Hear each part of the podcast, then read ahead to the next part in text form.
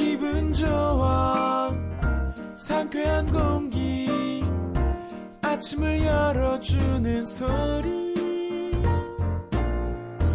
오늘도 좋은 하루 보내기를. 세상을 여는 아침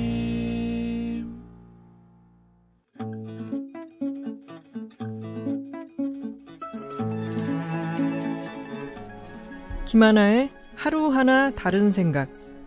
오늘 함께할 이야기는 이겁니다.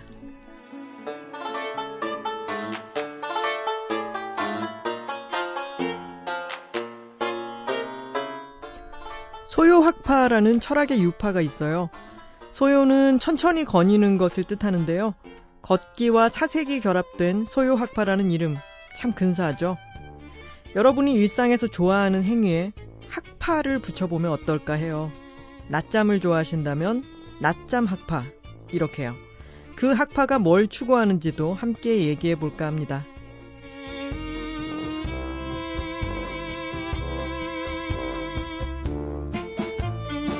브랜드라이터 김하나 작가의 책 15도에 나오는 재미있는 아이디어들을 함께 나누는 시간이에요. 하루하나 다른 생각입니다.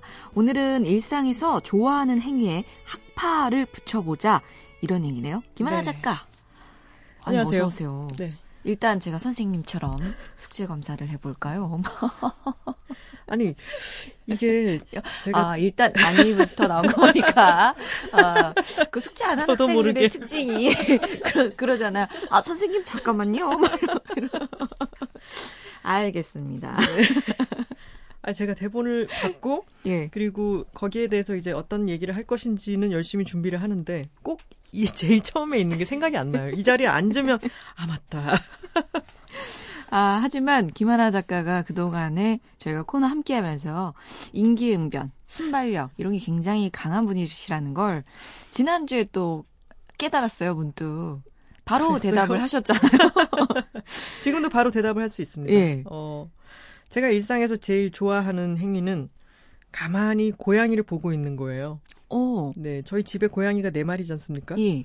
항상 어 똑같을 때는 없잖아요. 한 마리는 자고 있고 한 마리는 뭘 긁고 있고 뭐 음. 등등등 이 양상이 다르잖아요. 네. 그래서 가만히 지켜보고 있는 걸 제일 좋아하는 것 같아요. 음, 롱디님은요?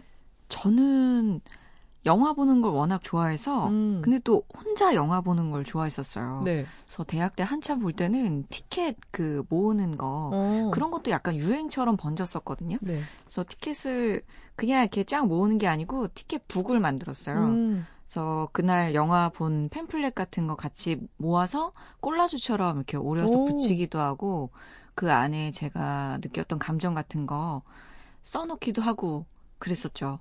지금도 갖고 계세요, 그거? 그거 제가 어느 날 문득 화가 나서 버렸어요. 아니, 화를 왜 티켓에 내세요? 왜 화가 났는데요? 아, 삶의 여유가 없어진 순간 음. 이 행위가 계속될 수 없, 없는 뭔가 음. 이렇게 엄청난 스트레스를 받은 적이 있어요. 그래서 어. 아, 이 정도도 허락되지 않다니. 오. 그래서 그때 좀 이렇게 우울감과 분노와 이렇게 동시에 지금 생각해보니까 아깝네요. 요즘은 어떠세요? 그 영화를 잘 보세요? 요즘도 잘 못 보죠. 요즘 음. 이제 가끔 보는데 네. 근데 또 가끔 봐서 또 재밌기도 하더라고요. 음. 가끔 몰래 봐야 되거든요. 아무에게도 알리지 마라. 내가 영화 부 사실을. 아, 근데 그러려고 했는데 이 새아침 통해서 저의 비밀이 다 털려요. 얘기하다 보면은 음. 저 지난주에 영화 못 봤거든요. 뭐 아. 이렇게. 아니 영화 한 편도 이렇게 마음 놓고 볼 수 없는 어 여유가 없는 일상이라니. 아마 네. 어, 제 또래의 이렇게 워킹맘들은 좀 음. 비슷할 거예요. 네. 예, 예. 아, 아무튼 그렇습니다. 제 얘기는 너무 길어졌는데 첫 번째 사연부터 만나보죠. 과자 학파라는 분이 계세요. 신상 과자가 나오면 꼭 맛보는 걸 추구합니다.라고 하셨습니다. 오 이거 네. 저도 그러신가요? 좀 그런 편인데. 음, 저는 기억이 나는 게 제가 옛날에 카피라이터 선배가 어 같이 점심을 먹고 돌아오는 길에 예. 아이스크림을 먹으면 뭐가 새로 나왔는지를 이렇게 쭉 보고 음. 신이 나서 그걸 고르는 거예요. 예. 근데 저 같은 경우에는 내가 좋아하는 게 있나 없나를 보거든요. 그렇죠. 네. 근데 아, 뭐가 새로 나 새로 나온 게 없네. 이러고 실망하고 그러는 걸 보고 아, 저런 것도 좀 배워야겠다 이런 생각이 들었었어요. 어, 아니 저희가 아침에 새벽 방송하다 보니까 네. 끝나면은 편의점에 잘 가거든요. 음. 그러면은 어, 신상 과자 뭐 있나 이런 거 살펴보고 같이 먹어보고 어 이건 맛있다 맛없다 음. 이렇게 얘기도 해보고 그게 또 과자라는 것도 어, 새로운 어떤 형식, 패러다임을 바꾸는 그런 것들이 등장하면 정말 흥분되잖아요. 네. 우리 어렸을 때는 라면을 이렇게 부숴가지고 스프 뿌려가지고 먹고 이런 거를 그런 형태의 과자가 있지는 않았었는데 어느 순간 그거 자체를 그런 형식으로 만든 과자가 나왔잖아요. 음, 맞아요, 맞아요. 네. 그러니까 그것도 아. 되게 신기했었어요. 그러니까 요즘은 그 편의점에 가면은 그냥 그걸 그대로 먹는 게 아니고 이렇게 조합을 해서 음. 새로운 맛을 창조해서 먹는 크리에이티브들이 많아요. 음. 근데 근데 그걸 또 편의점 업계에서 그걸 포착해서 제품으로 만드는 경우들도 꽤 있더라고요. 아, 사람들이 보니까 요렇게 요렇게 해서 먹더라. 네. 라는 이런 거를. 조합으로 먹, 음. 먹게끔 아예 제시를 해주는 경우도 많아졌어요.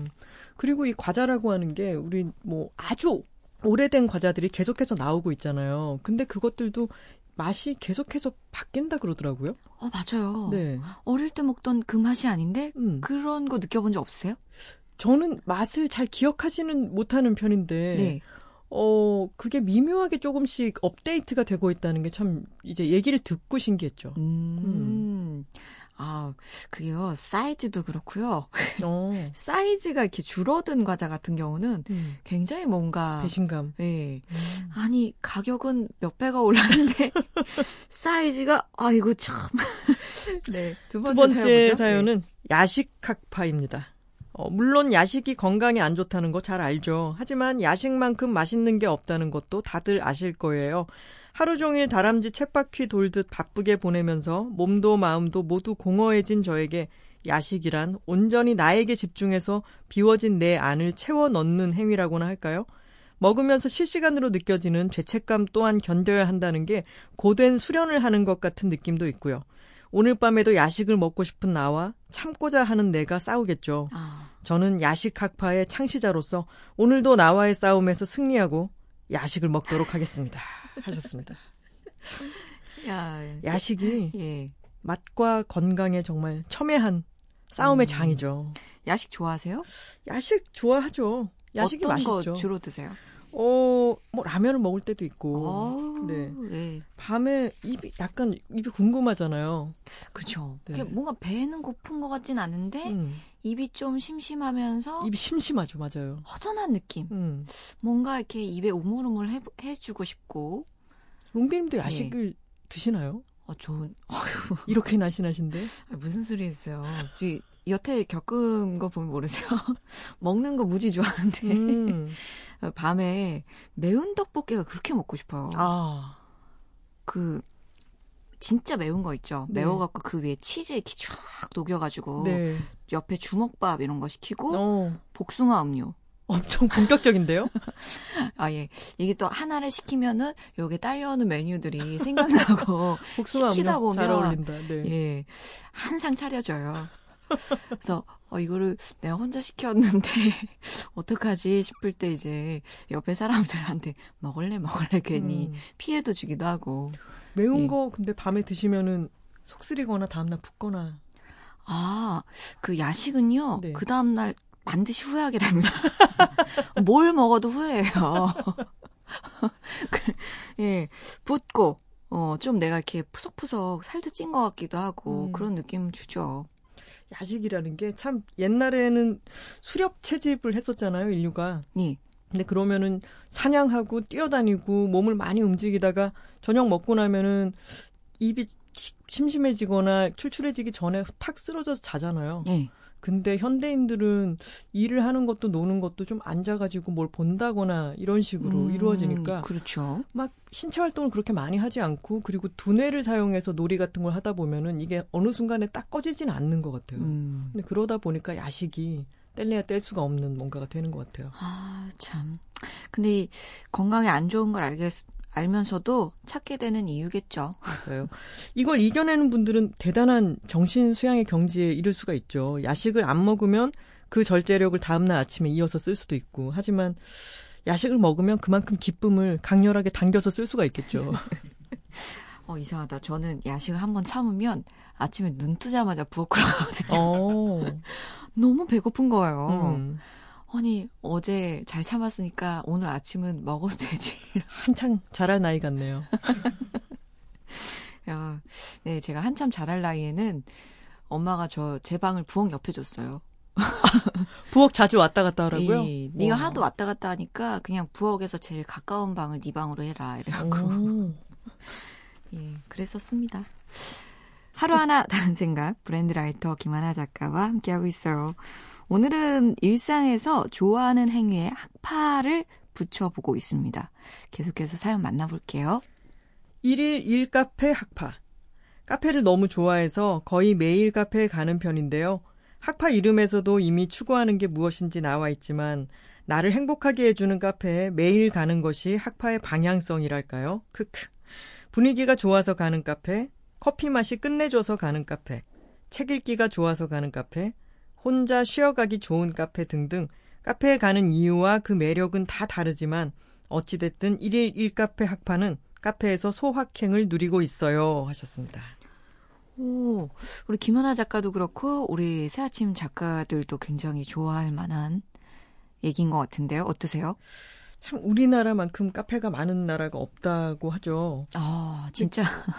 그게 마이크로 부동산이라고 얘기를 하더라고요. 네. 네, 그죠. 그 도- 이제 음료를 마시기 위해서 가는 게 아니라 그만큼 돈을 지불하고 그만큼의 공간을 쓰는 거잖아요. 네, 네. 근데 그렇게 생각하면 집에서 모든 걸 다 하는 게 아니라 이 카페들이 나의 외주 공간 같은 느낌? 어, 나만의 오피스. 네, 그렇게 활용할 수 있게 예. 되는 것 같아요. 집을 더 넓게 쓸 수 있는 느낌? 음. 작업실이 될 수도 있고, 이분 말씀처럼 쉬어, 혼자 쉬어가는 곳이 될 수도 있고요. 그러게요. 참, 이렇게 카페에서 할 수 있는 게 생각보다 많네요. 그냥 차만 마시는 공간이 아니에요. 맞아요. 집이 좁더라도, 어, 좋아하는 길을 따라서 걸어가서 집 근처에 있는 카페를 간다 그러면은 그곳이 일종의 집의 복도처럼 되겠죠. 어, 음. 괜찮네요. 음. 예전에 그 말하는 건축가라고 하는 영화를 봤었는데, 예. 어, 정기용, 정기용 씨 맞나요? 정기용 건축가의 삶에 대한 영화였는데, 거기서 그분이 그런 말씀을 했어요.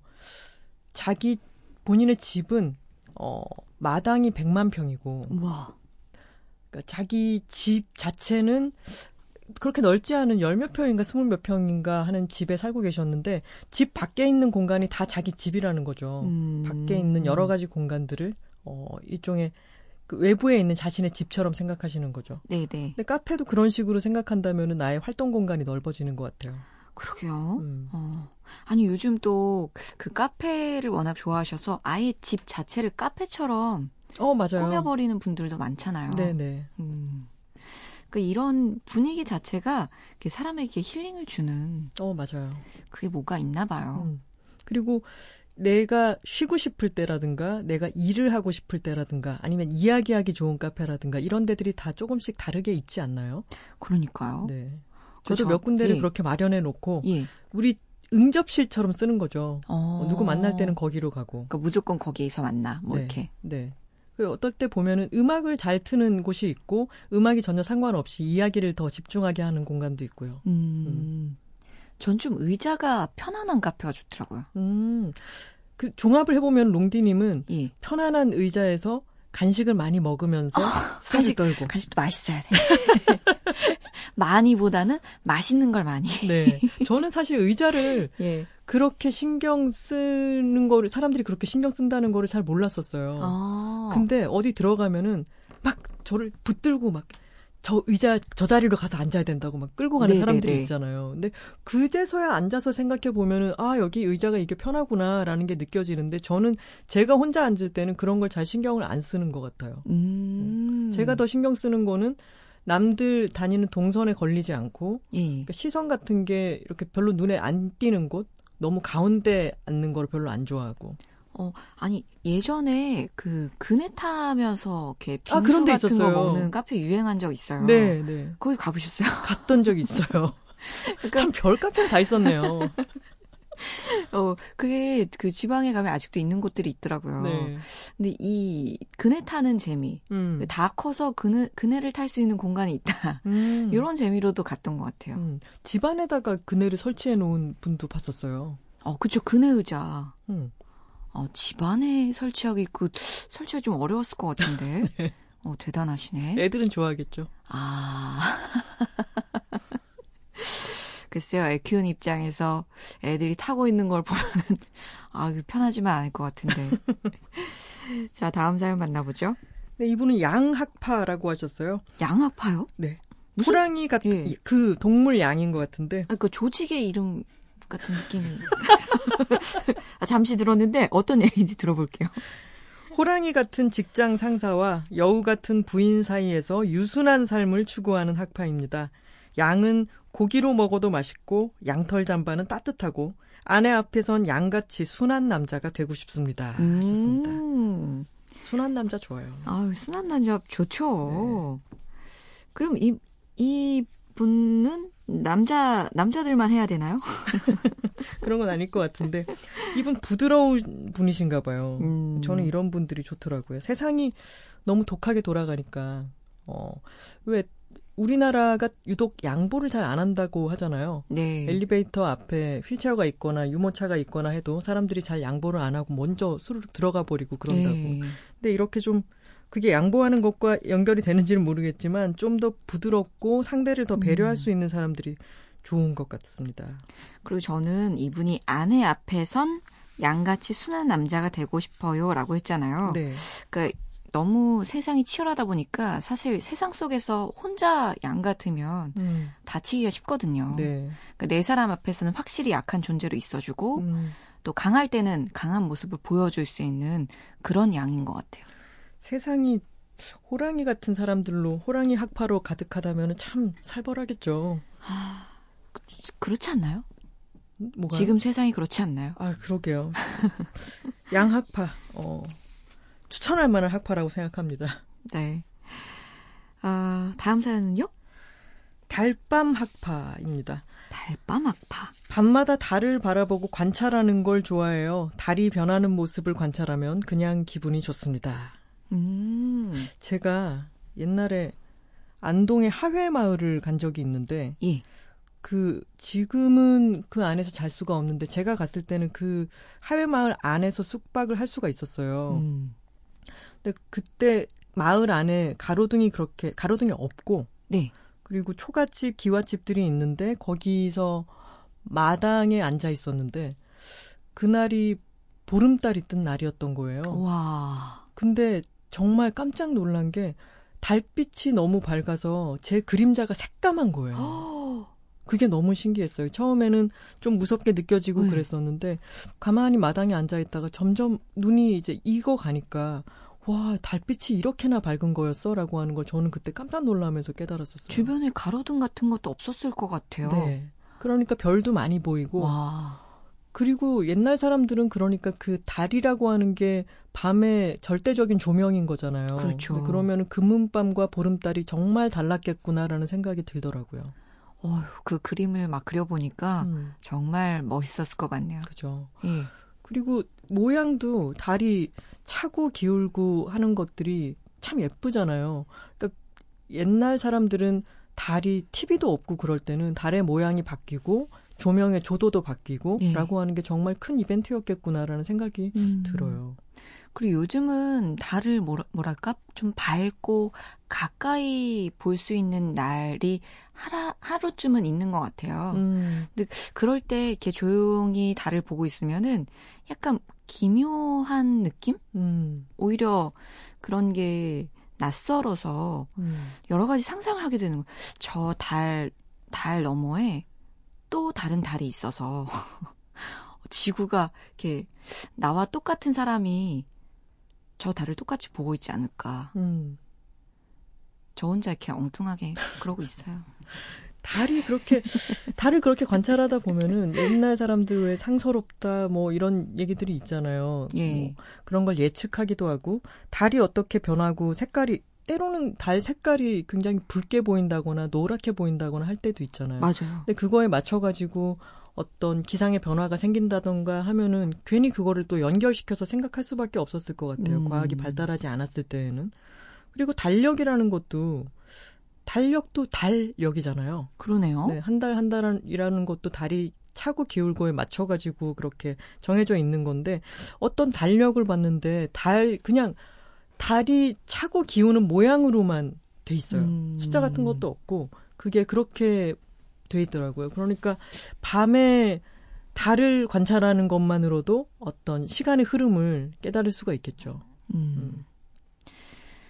그러네요. 달밤 학파. 어, 사연 한 개 더 만나보죠. 아, 이분은 지렁이 구조 학파라고 하셨어요. 어? 비 오고 난 뒤 길가에서 지렁이를 발견하면 어김없이 구조 활동에 나섭니다. 손으로 잡아서 축축한 땅, 또 손으로요. 오. 손으로 잡아서 축축한 땅으로 옮겨줘요. 근데 얼마 전에 알았는데요. 맨손으로 잡으면 지렁이는 체온 때문에 뜨겁게 느낀다고 하더라고요. 그 이후로는 나뭇잎이나 나뭇가지를 이용하고 있습니다. 하셨습니다. 음. 지렁이를 맨손으로 잡는다는 생각만 해도 저는 조금 저, 저도, 저도, 이렇게 보이면은 막 이렇게 옆으로 피해가기 바빴는데, 이분 굉장히 이렇게 적극적이시네요. 순수함을 잃어버린 것 같습니다. 지렁이를 잡는 것만 생각해도 좀 힘드네요. 아, 어릴 때도 이 절대 막 근처에도 못 오는 애들은 못 가고요. 음. 그냥 아무렇지도 않게 잡는 애들은 막 이렇게 잡아가지고 이렇게 늘려보고, 잘라보고, 뭐, 네. 오, 별거, 별거 다 하지 않았었나요? 저는 저도- 지금 예. 네네 말씀하세요. 어릴 때 저 이렇게 도롱뇽 같은 거, 알, 아 도롱뇽. 알 이런 거 이렇게 가면은 그 예전에는 이렇게 서울 좀 중심 말고 외곽 외곽 부분 거기 이렇게 산 옆에만 가도 그런 거 쉽게 볼 수 있었어요. 네 맞아요. 도롱뇽 알 잡고 그리고 제가 착한 어린이상을 받은 적이 있었는데 어, 예, 예. 어머 그때 개구리 알 채집 뭐 이런 거를 하, 예. 는 숙제 같은 게 있었어요. 그래서 애들이랑 논밭 같은 데를 가가지고 개구리 알을 제가 막 잡아서 줘서 어머. 예. 그래서 상을 주실 때 선생님이 그걸 말씀을 하면서 이제 저한테 상을 주셨는데 김하나는 개구리 알을 많이 잡아줬으므로 착한 어린이 상을 줍니다. 이렇게. 친구들한테 이렇게 나눠줬다는 거죠. 네, 제가 잡아가지고 줬던 걸로 기억을 하고 있어요. 치렁이는 못 만졌지만 개구리 생각해 보니까 개구리 알을 그런 적이 있었네요. 아, 그못 만지는 게 있고 만질 수 있는 게 있다니까요. 지금 지렁이 하면은 저는 기억이 예. 나는 게 가와바타 야스나리의 설국에 보면 어떤 여자를 처음 만났는데 그 여자의 외양을 얼굴 생김새를 묘사할 때 환형 동물의 태 같은 입술이라는 음, 표현이 어, 나와요. 네. 지렁이에 보면은 태가 이렇게 있잖아요. 네. 그태 있는 부분이 좀 탱글탱글한 느낌? 근데 그런 입술을 어, 어떻게 환영동물의 태에 이렇게 비교할 수 있는지 참 신기했었는데 그거를 떠올려 보면은 입술 느낌이 어떤지 알것 같죠. 네. 음. 그리고 존 버거의 책에도 보면은 입술이라고 하는 게 이, 이런 부분이 있어요. 제가 읽어 드릴게요. 네. 얼굴의 나머지 부분하고 확실히 다른 입술과 체리는 그 윤기와 말랑거리는 것까지 똑같다. 껍질은 둘 다 액상의 피부 같다. 라고 했었는데, 그러고 보면 이제 지렁이를 징그럽다고만 할 게 아니라 우리에게 음. 어떤 감각을 일깨우는 부분이 있죠. 혀로 만지는 가장 가까운 이제 신체의 부분과 닮았으니까요. 그 맞아. 그 입술 얘기하시니까 우리 립스틱 이런 거에 지렁이 기름 들어간다고 하지 않나요? 아, 그런 얘기가 있었어요. 어렸을 때. 거짓말 아니에요? 아, 정확히 모르겠네요. 아무튼 그런 얘기가 많았죠. 맥도날드에서 지렁이 고기를 쓴다는 그런 또 소문이 돌아가지고. 네. 아, 저기 저희가 개인적으로 지렁이를 피해 다닌 사람들이라서 얘기하는 게 조금 다 그렇네요. 이게 사연 보내주신 분께 좀 미안해지는데요. 이렇게 지렁이를 구조하시는 얘기를 하셨는데 네, 잔인한 것 같습니다. 저희가 하루하나 다른 생각 함께하고 있습니다. 김하나 작가도 함께 있고요. 오늘 주제는 다 좋아하는 일상 행위에 학파를 붙여보고 있어요. 여러분의 사연을 좀 더 소개시켜 드리겠습니다. 이분은 아무것도 하기 싫다. 숨만 쉬고파 학파. 라고 하셨습니다. 어. 일단 자고 생각하자 자고파 학파도 있고요. 이분은 다른 분은 예. 무무학파라고 하셨는데 평소에 무념무상으로 어, 멍 때리고 있는 걸 좋아해요. 멍하니 산을 본다거나 몸의 기운을 쭉 빼고 심신을 쉬게 한다거나 하는 걸 즐기는 거죠. 막상 일상에 쫓겨 자주 하지는 못하지만 일상에서 꼭 필요하다고 생각하고 좋아하는 것. 무상무념의 멍 때리기. 그래서 무무학파라고 하셨습니다. 아, 멍 때리는 시간. 요즘- 중요하죠. 예. 근데 멍 때리는 시간 있으세요? 저는 정말 좋아합니다. 아니, 요즘 스마트폰이 지금 방송하는데도 저는 이렇게 막 옆에 들고 있고, 음, 그러니까 뭔가 시간이 나면은 바로 그냥 스마트폰으로 그러니까 뭔가를 바라보게 되니까 네. 멍을 때린다는 시간이 그렇게 없어진 것 같아요. 맞아요. 기차를 타고 제가 고향 부산에 가거나 할 때도 옛날에는 책을 보거나 창밖을 가만히 보고 있거나 했었는데 네. 지금은 스마트폰으로 계속 스크롤을 하게 되잖아요. 그러니까요. 근데 창밖을 가만히 만약에 폰이 꺼져버렸다거나 그럴 때 어쩔 수 없이 할 일이 없으니까 버스 타고 다닐 때 창밖을 가만히 보게 된다거나 할 때가 있는데 그럴 때가 참 좋지 않나요? 어, 하긴 가끔 이렇게 핸드폰 잊어버리고 안, 나, 안 갖고 나왔을 때, 좀 후련한 것도 있죠. 예, 연락 연락 같은 게 올래 올 수가 없는 데서 오는 그런 편안함. 아우 집에 와서 다시 갖고 올까 하다가 아니야 오늘은 꺼두자 이런 근데 휴대, 휴대폰은 네. 요즘은 거의 뭐 장기화 같다고 하니까 두고 야. 다니면 참 불안하기도 하죠. 그렇죠. 근데 제가 요가를 일주일에 한 번씩 하는데 네, 요가를 조금 힘든 동작도 하고 그러다가 맨 마지막이 되면은 어 이렇게 힘 빼기를 말씀을 해주시잖아요. 네. 저희 요가 선생님은 이를테면 윗니와 아랫니 사이에 힘을 빼세요. 이렇게 얘기를 하세요. 어 윗니와 아랫니 사이에 힘을 뺀다. 네. 그건 어떻게 하는 거죠? 생각을 이제 누워가지고 천천히 말씀을 해주시는데 예. 미간의 힘을 빼세요. 어, 눈동자의 힘을 빼세요. 아, 윗니와 아랫니 사이에 힘을 빼세요. 라고 하면은 아 내가 나도 모르게 얼굴에 긴장을 하고 있었구나라는 게 그제서야 느껴지더라고요. 음, 그래서 하나하나 뭐 손가락 끝까지 완전히 힘을 빼게 만들고 나면은 어디선가 이제 드르렁 드르렁 소리가 들리죠. 그새 잠든 거예요? 네. 근데 그 시간이 참 예. 좋고 어 그렇게 누워 있다 보면은 그런 말씀도 하세요. 마음의 눈으로 멀리서 나를 바라보는 것처럼 생각해라 이런 얘기들도 하시는데 근데 그렇게 생각을 이제 늘 뭔가를 보고 있거나 생각을 하고 있잖아요. 네. 근데 그런 생각조차 없애고 뭐 두뇌의 긴장까지 풀어놓고 나면은 그 시간이 정말 필요했구나라는 생각이 들더라고요. 음, 하긴 이렇게 일부러 어, 운동처럼 명상의 시간처럼 요 학파 하시는 분들은 이용하실 수 있겠어요. 네. 이- 앞으로는 이 명상과 아무것도 하지 않는 그 무의가 돈을 주고 사는 뭔가가 될 것 같아요. 음, 어렸을 때 저희 삼촌이 그런 얘기 하셨거든요. 그, 나중에는 공기 같은 것도 사서 어, 마시게 될 거야. 이런 얘기를 했었어요. 맞아요. 네. 물이 그, 삼촌 어렸을 때만 해도 물을 사가지고 먹는 거는 말도 안 되는 일이었는데, 우리 다 요새 물을 사 먹지 않느냐. 네. 나중에는 공기를 사서 마시게 될 거야라고 했는데 시- 실제로 우리가 그러고 있죠 지금 음, 공기청정기라든가 아니면 산소를 발생하는 그런 것들도 돈을 주고 사서 마시고 있으니까 그러네요. 네. 나중에는 아마 그런 명상과 무의를 돈을 주고 사게 될 것 같아요. 아이고 맑은 공기 지금 지금도 많이 오염됐다고 하는데 맡을 수 있을 때 실컷 마셔야겠다. 공기 얘기로 또 넘어갔네요. 예. 자, 오늘 하루하나 다른 생각, 어, 총 8개의 사연을 저희가 만나봤는데요. 음, 여기까지만 소개를 하고, 어, 이 중에 김하나 작가의 책 15도 받으실 두 분을 우리 김하나 작가님이 직접 뽑으시면 되겠습니다. 어떤 분들 선물 드리면 좋을까요? 저는 야식 학파와 예. 어 저희가 둘 다 별로 좋아하지 않는다고 얘기했던 지렁이 구조 학파 님께 선물을 드리고 싶네요. 약간의 미안함이 예, 어, 그래서 뽑으실 것 같아요. 두 분께 선물 보내드리겠습니다. 자, 다음 주에도 어떤 주제로 얘기를 나눠볼까요? 북유럽의 어느 술 브랜드에는 지도가 그려져 있어요. 그리고 이렇게 적혀 있어요. Taste that really travels. 음. 정말로 여행한 맛이라는 뜻인데요. 예. 말 그대로 이 술은요. 배로 적도를 두 번 지난다고 해요. 오. 북유럽 전통 술인 아쿠아비트를 만드는 방식이라고 하네요. 정말로 그런지는 모르지만 그래야 맛이 가장 좋다고 하거든요. 어. 굉장히 수고로운 일인데요. 그 수고가 브랜드 스토리가 되는 것 같아요. 여러분이 하는 일 중에 수고롭지만 기꺼이 감수하는 부분이 있으세요? 다음 주에는 이 이야기 해볼게요. 네, 알겠습니다. 어, 다, 다양한 사연들 많이 기다리고 있을게요. 저희 게시판 홈페이지 오시면 열려 있거든요. 많이 남겨주시고 지금 이 시간 문자나 또 미니로 참여하셔도 됩니다. 김하나 작가님 오늘도 즐거웠습니다. 네, 다음 주에 고맙습니다. 만나요. 네, 고맙습니다.